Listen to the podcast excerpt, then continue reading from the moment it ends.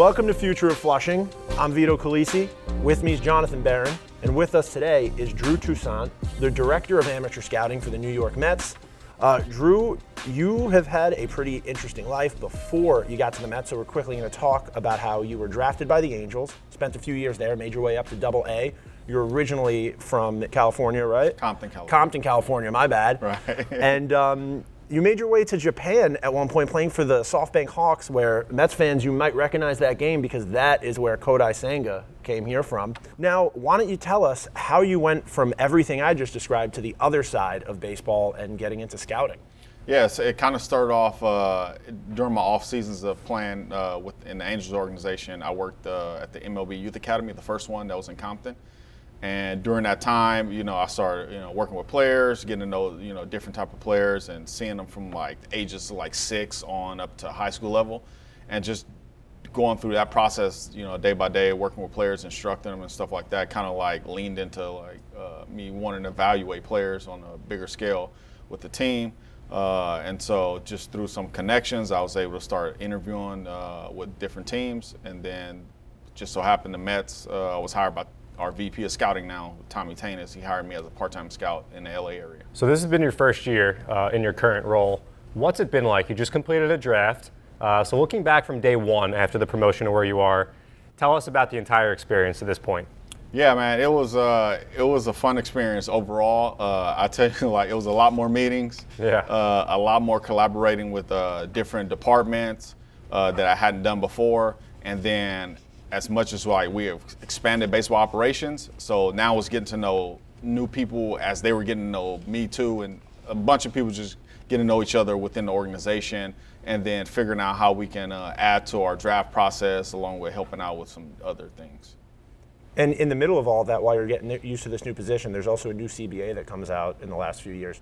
Why don't you tell us how that changes the strategy of people in your position? For example, the lottery system that we have to deal with now. How much does something like that change prep? Do you have to change how early you start preparing because the numbers don't fall as clear as they used to?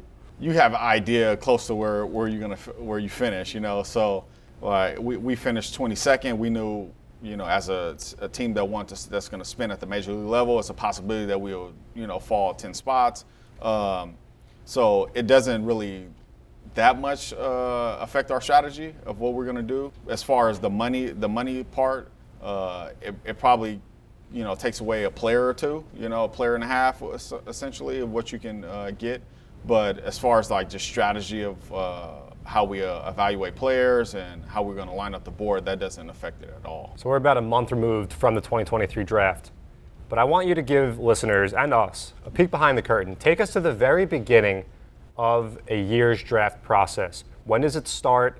What does it look like? And give us the whole picture from A to Z, from that very first day to the last selection you make yeah. in a year's draft. Yeah, essentially, uh, the draft is a 12-month process. Mm-hmm. You know, and, and actually you know, we're doing some things, you know, kind of pushing the limits, and we're expanding out even further with, uh, you know, scouting under, more underclass players. So um, it starts before the draft even hits us. So like this year for the 2024 class, uh, our guys started scouting those players before the draft was even over. Wow. Um, so yeah. there's overlap pretty much. Yes, yeah, it's, it's, definitely overlap uh, with the PDP league that uh, MLB runs uh, the Cape Cod League, mm-hmm. and some of the other leagues, summer leagues that goes on, and that process starts from there. Uh, now we have guys that are uh, doing the East Coast Pro Showcase, and then that next week is the Area Codes uh, Showcase, and those are some of the bigger high school events. And then the 18U uh, uh, team uh, that represents the, the states. They'll uh, have some games going on uh, later on this month, and then the PG All American game and a couple other like big one day show showcases right, right. that happen. So we spend you know most of the till the end of the summer scouting a lot of the high school players, and then the fall you get back and start on the college players, and then kind of some of the high school summer. Um, I mean, uh, fall scout league teams and stuff like that. I've heard some of your theories on scouting uh, in some other interviews you've done, and I saw how like in depth you go. Like you look uh, you look past what is just on the field. I've heard you say that you look at a player and on their bad days you try to see how they're taking that and like are they still interacting with their team? Are they still hyping the guys up? You also talk to teachers. You talk to parents. So when you're prepping for a draft, that's a lot to do for the amount of people you're scouting. How do you balance all of that, even if it is a 12 month process? Yeah, I mean, we have 16 area scouts. We have uh, about, I say, eight to 10 uh, guys that cover like nationally that look at players on a national or regional basis for us. So it's a lot of information coming up, and, and, and you know through pipelines, and uh, we count on everyone to get this information and filter through, you know, whether it's through our uh, weekly meetings that we have with area scouts or kind of like our monthly check-ins with some of our cross-checkers, just letting us know like, hey, this is what we have on this player from a makeup standpoint, from a data standpoint, from a uh, just a pure scouting standpoint. So it's a lot of collaboration, whether it's with our scouts, with analytics, and you know just different departments coming up with all this information to help us make decisions. So going based off of that, as you guys enter a draft, and obviously the background, like Vito just mentioned, is very important. What are some of the other bedrock traits that you guys look for that you try to identify in players that you think would be good fits for the New York Mets organization? Well, you know, number one, you you want to look at the talent, right? So you, you build your list based off talent. Then the next thing I would say is like makeup. Mm-hmm. You know, knowing that hey, talent is not the only thing that's going to get this guy to the big leagues. He has to have the, the makeup because most mostly most players are going to need some extra development and knowing that this player has that type of makeup that he's going to work hard, uh, he's going to do um, you know have good nutrition, good recovery, good sleep habits, all this stuff combines and uh, to make up the player. And so, you know, we're digging into a lot of different stuff now. There's so much more information right. that help us, you know, make decisions on players. Now, I think that's a good time to start talking about this past year's draft. And I think one player Mets fans are really interested in hearing the story behind is Brandon Sproat. Brandon Sproat was drafted by the team last year. We were able to come to a deal with him this year. Tell us, like, how much, what were the communications like in between this year and last year, and what changed that made you guys want to go all in on him this time around? Right. Well, the communication was very limited until yeah. until like right before the draft because uh, uh, you know getting him to sign the consent to re, uh, to reselect uh, that's a, that was a process. But you know we went through and you hit the reset button after last year and you go back and reevaluate the player again, right? And so he improved. Uh, we saw you know some better fastball command. Uh, we saw him using his pitches a little bit better, like developing a, a curveball and uh, he always had a good changeup. So he got better as a, as a player, and we, you know, noted that and went back in the process and just had conversations with uh, his advisors, and uh, they let us know that he was signed a consent and he was, you know, he would be a part of our draft board. Now, how pumped are you to have him part of the organization after a year's wait, but probably a, a well worth year's wait? Right. Just how excited should Mets fans be that Brandon Sproat is a member of this organization? Yeah, they should be really excited. You got you have a guy that uh, throws up in, in, the hundreds, right? Yeah. Uh, th- he's a strike thrower, and he has some developing off-speed pitches that I think that we can we can get we can refine and get better. And then uh, he's a good athlete, so he's he's got a ton of uh, he hits a ton of check marks for us uh, for a pit, for a pitcher. Now you mentioned athlete. Your first pick, Colin Houck. Mm-hmm. Mets fans know the name. Right. He was not just a great baseball player in high school, but also a quarterback, and he had D1 scholarship offers. Right. Talk about Colin Houck and talk about how important it is for you guys for to draft a guy who's an athlete. We've seen it with Brandon McIlwain, who played quarterback for a Power Five school, South Carolina, Cal. How important is that for you guys when you see this guy is not just a baseball player, but at large an athlete? And, and relate that to Houck if you can. For me, and for us as a whole, we look at athletes as you know equals versatility, you know, and the ability to improve, uh, make adjustments, uh, you know. So we want to we want to always attack, you know, and get athletes in our, in our system, uh, and specifically with Colin. Uh, we think like this could be a huge off season for him because mm-hmm. he's always had to share time with football. Right. And so giving him that a full 365 days of just pure baseball. Uh, I think this is going to be a, a, a, huge jump for him, you know, early on, and so we're excited that he fell to us in the draft. Interesting. Yeah, I was just going to ask, what was it like when you saw the numbers falling the way they were in that first round, and that you realized we could get Houck in this draft. Yeah, we're excited. You know, you're seeing all the guys uh, fall off the board, and you know he's still kind of sitting up there. Same thing what happened last year with uh, Kevin Parada as well. You know, we both of those guys we did not think we, were, we would have a chance of getting, but when they you know start getting closer and closer, you start getting that, having that excitement uh, that we can get a player that's pretty high on our board uh, at a spot that we didn't think we would get him. And another exciting player in this draft was round three, uh, Nolan McLean, two-way player. Do you want to tell us what goes into thought process with picking up a player like that? Yeah, I mean, it was just pure, just his raw ability on both sides of the plate. I mean, he's one of the, he has one of the highest exit velocities as a hitter. Mm-hmm. Uh, he throws he has a, throws really hard on the mound. Uh, we think it's huge upside upside on both sides. Uh, we can get them to be a little bit more athletic in the, in the box. I think we can tap into that power a little bit more consistently. And then from a pitching standpoint, this is a guy that comes off, you know, from third base or come from right field, and he's hitting 95 to 98, yeah, right? That's crazy. And uh, has a really well developed breaking ball already. Uh, he has feel for a changeup and he throws strikes, right? So we're excited for him both sides to play, and he's another guy who's an athlete, was a football player as well. So we think it's enough. We think it's a lot of upside with him, getting him to focus solely on baseball as well. Now, when we talk about two-way players, obviously we have to bring up the name. Everyone knows I'm going to say Shohei Ohtani, right. but I want to ask from your chair, has Shohei Ohtani's impact on baseball changed the way that amateurs go about their business, wanting to be that two-way player? And then the way that organizations evaluate guys looking for that almost um, you know way to uh, a market inefficiency.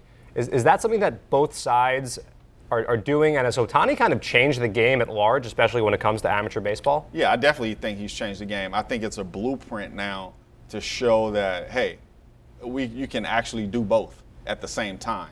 And I think that the Angels and, and Billy was, you know, definitely a part of, of that, of you know, yep. part of that process and having you know Billy here, that, you know he can kind of lead us into that process of having you know a two-way athlete, uh, you know actually do the job for you know a major league club.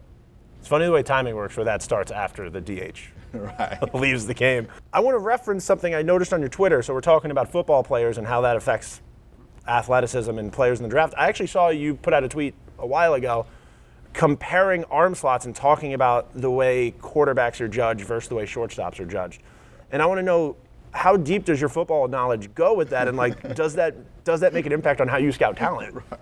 I'm a huge fo- I'm a huge football fan, specifically the 49ers. So, but uh, yeah, just uh, looking at you know a lot of times you know in different sports they you know you try to separate they try to separate like what's actually happening when it's actually a lot of the same things. You know, just about you know uh, extension and release of the of the ball. It, it happens the same way essentially. From no matter if you're a pitcher, uh, a shortstop, uh, a football player, whatever, whatever kind of thrower you are, it's the same type of uh, of uh, mechanics. And in general, there's a lot of guys that have played in the NFL that were drafted by MLB teams. Yep. Kyler Murray, Russell Wilson, mm-hmm. Tom Brady, Todd Helton, a throwback there of sorts yep. for the younger crowd.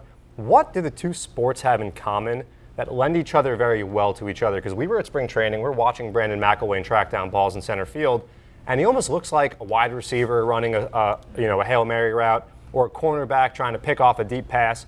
So what is it about football and baseball that has so much intersection, if you would? I, I think the, it's the coordination, the being able to you know to move, especially like you talk about Brandon, right, mm-hmm. playing the outfield and, and, and also how that correlates to being like a wide receiver or even a cornerback, right? So a lot of times as, as an outfielder, when you, that ball's hit over your head, you turn and burn and, and, run, and you might take your eyes off the ball. Just like a receiver, you run your route and you don't look back at the quarterback the whole time, right? So you run your route and then you get your head around and find the ball. So it's the same thing in outfield, right? You take off to the spot, you turn around and find the ball eventually, right? Um, but it, it's also that coordination piece of being able to move around with grace, you know, mm-hmm. and body athleticism, control. body control, and all and all that, and then having the strength component to go with the ability to coordinate as well, right? So um, it's definitely a, cor- uh, a, a, correlation between both of the sports, and that, that's why I think you see a lot of you know intersection between you know guys playing football and baseball.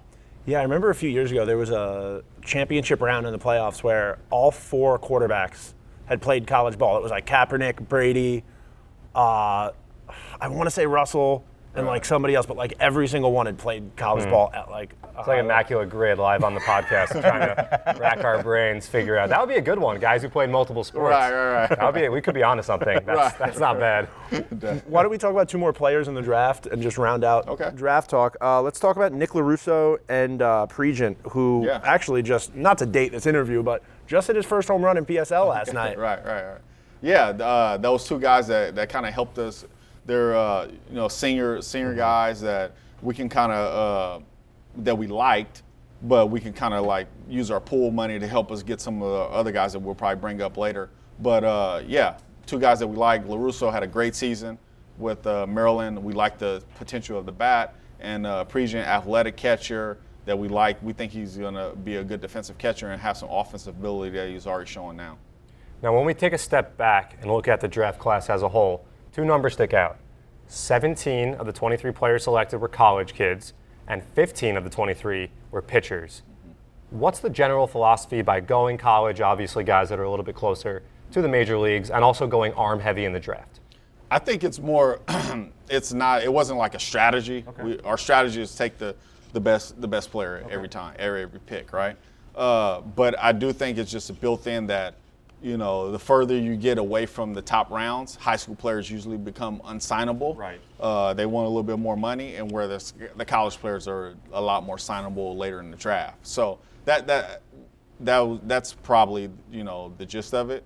Um, but then the arm, the question about the arms, um, you always want to, you know, take arms. Of You know, course. it just so happened that when we get to got to those spots, the arm was kind of like the, the highest guy on the board at the time, right? Right. And so, you know, you, you you're, we're excited for all the arms that we took, you know, uh, college players, and um, yeah, we think they all have stuff and a chance to be uh, have a chance to start.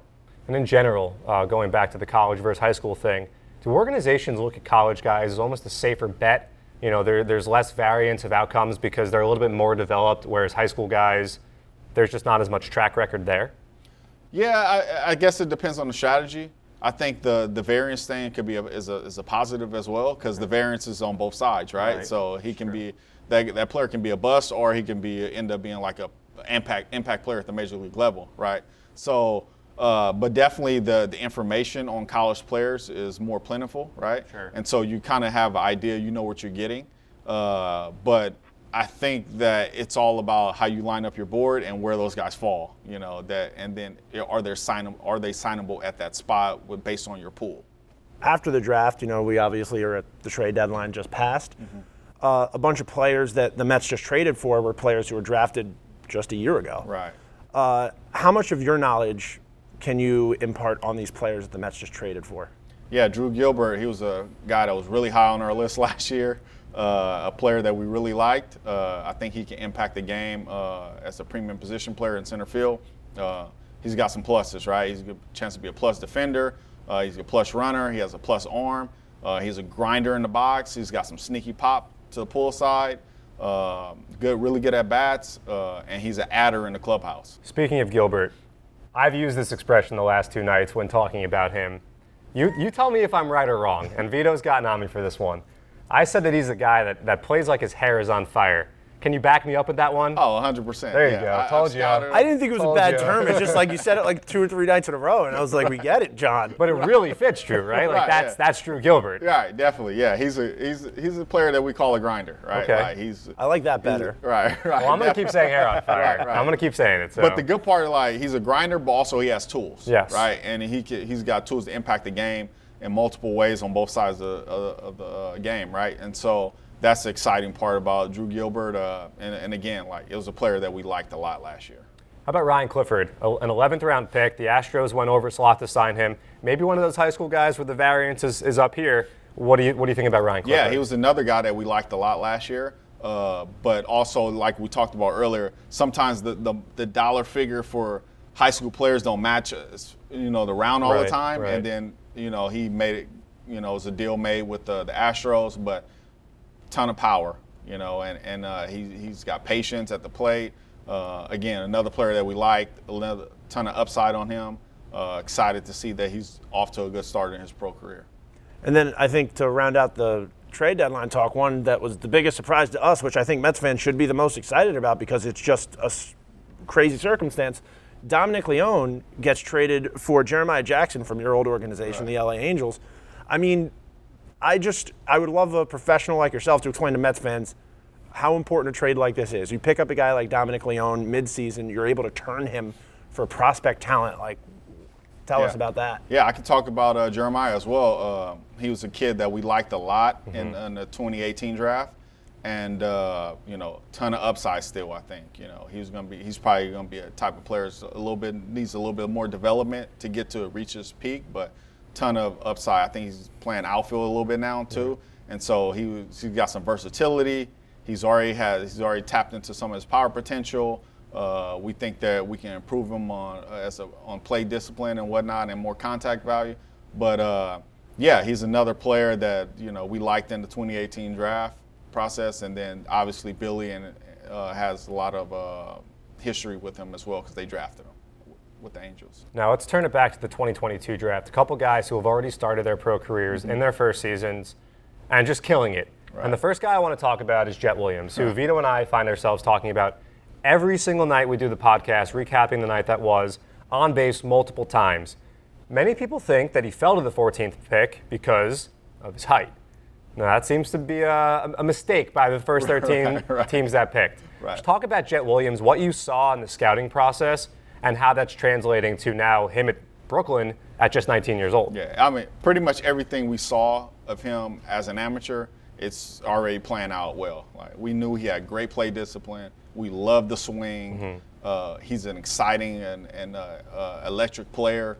Uh, he can steal bases, you know, which he's doing already. Yep. Um, he's showing his versatility. He can play shortstop, second, center field. You know, he's doing everything that we thought he, he would do and, and more. Uh, the play discipline is just, I mean, it's unmatched right now for a 19-year-old at, Yeah. at, uh, at the level he's playing at. Uh, so yeah, we're extremely excited. And I think to touch on what you said, he probably fell only because he was uh, under six foot. And we spoke to him in spring training before he's gotten off to this great start to his uh, professional career. And we asked who some guys that he models his game after are. And he gave us names like Alex Bregman, Yep. Mookie Betts, some, some shorter players, which, Right. which makes sense. When you guys see a, a player, a young kid, do you guys instantly jump to trying to compare that player to someone that's already in the major leagues that's easy to say, oh, he looks like this or he looks Right. like that? Or do you say, hey, no, he's his own guy? That's Jett Williams is Jett Williams. Right. I, I usually like to not compare players as much uh, because I always think of the best players you think about across the spectrum of, of baseball are, are snowflakes to me, right? Like the the greats, they all none of them really compare to each other, right? So I'm hoping that when we draft a player, he's one of those snowflakes, you know, where it's like, man, I can't think of a guy to compare him to. Well, he's he's he's the first of his kind, right? So, but definitely, you know, Jett comparable to to Bregman and, and Mookie a lot because you know exciting players with you know under six foot guys, but you know still have some power.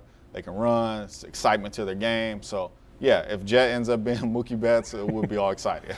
I mean, we talk about this every night, but the fact that he almost is on base half the time. Right. I mean, that is just an insane thing to see when you're a fan.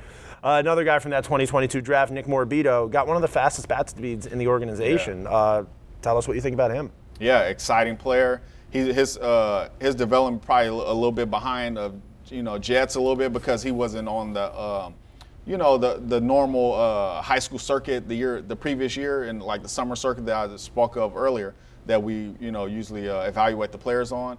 Uh, but you know we thought he was a great talent. You know he's a plus runner. Uh, he has plus bat speed like you spoke of. So I, we think we got some sneaky power into in him. Uh, and then he's developing as a defender, uh, playing a little second base, playing a little center field. So whenever he figures out, you know, where his home is, you know, he'll be good at that too. We spoke to him at spring training and uh, talked to him about his time in the Dominican Summer League, where he went with Jacob Reimer, and um, how important that experience was for them. And uh, just in that conversation, just learned so much about him. But one, I mean, I remember Jon and I were both blown away that he was wearing a hoodie, a thick hoodie, in 95 degree PSL heat. You know Rocking that's his, gonna- he's rocking his Lululemon. Lululemon hoodie. You know that's going to be a tough kid. But uh, let's talk about Jacob Reimer. Also in that Kevin Parada, Jacob Reimer, Nick Morabito draft class. They, as I said, they went to the Dominican League together. Uh, how do you feel about Reimer so far? Because it's been really exciting to talk about him every night. Yeah, and Reimer's another one where where we liked ahead of where we actually got him. He, you know, got got to us. We're super excited, and uh, you know, he can do a lot of things. We love the plate discipline. We love the t- potential for power. We think there's a chance that he could stay on the dirt somewhere, and uh, yeah, we think he can impact the game on the offensive side for sure. So Reimer, Morabito, Jett, they're three players that we've seen play a multitude of positions. Yep. Jacob Reimer, his first game with the Cyclones, played over at first base. Right. He had been playing third all year. Yep. Jett has played some center field.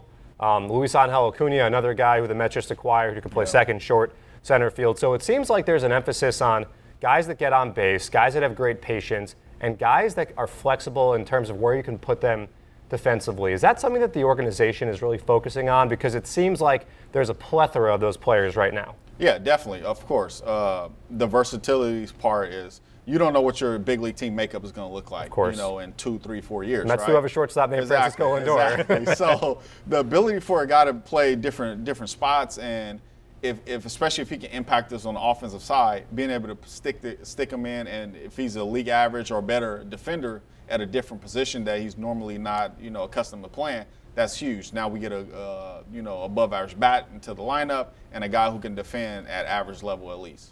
When you are evaluating talent as a scout, how much are you thinking organization first and organization needs and what works in the system versus what you as a scout with your experience knows when you see a player and has that raw talent?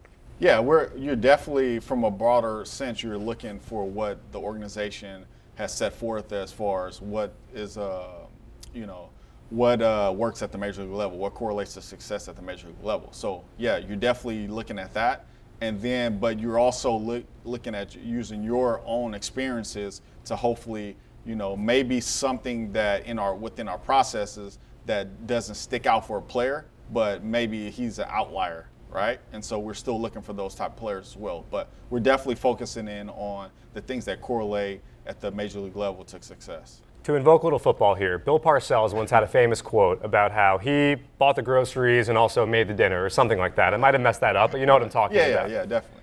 Now, in amateur scouting, you're kind of buying the groceries. Yep. And then you're delivering those to the people on the player development side who are getting their hands on these young players Mm-hmm. Right. Mm-hmm. and trying to get the most of them. So, in the last few years, you guys have seemingly hit on not just the high draft picks, but the mid to later round picks as well. Guys like Tyler Stuart, Christian Scott, Cameron Foster, Paul Gervase, Eli Ankeny, Dylan DeBrock. The list goes on Mm-hmm. and on.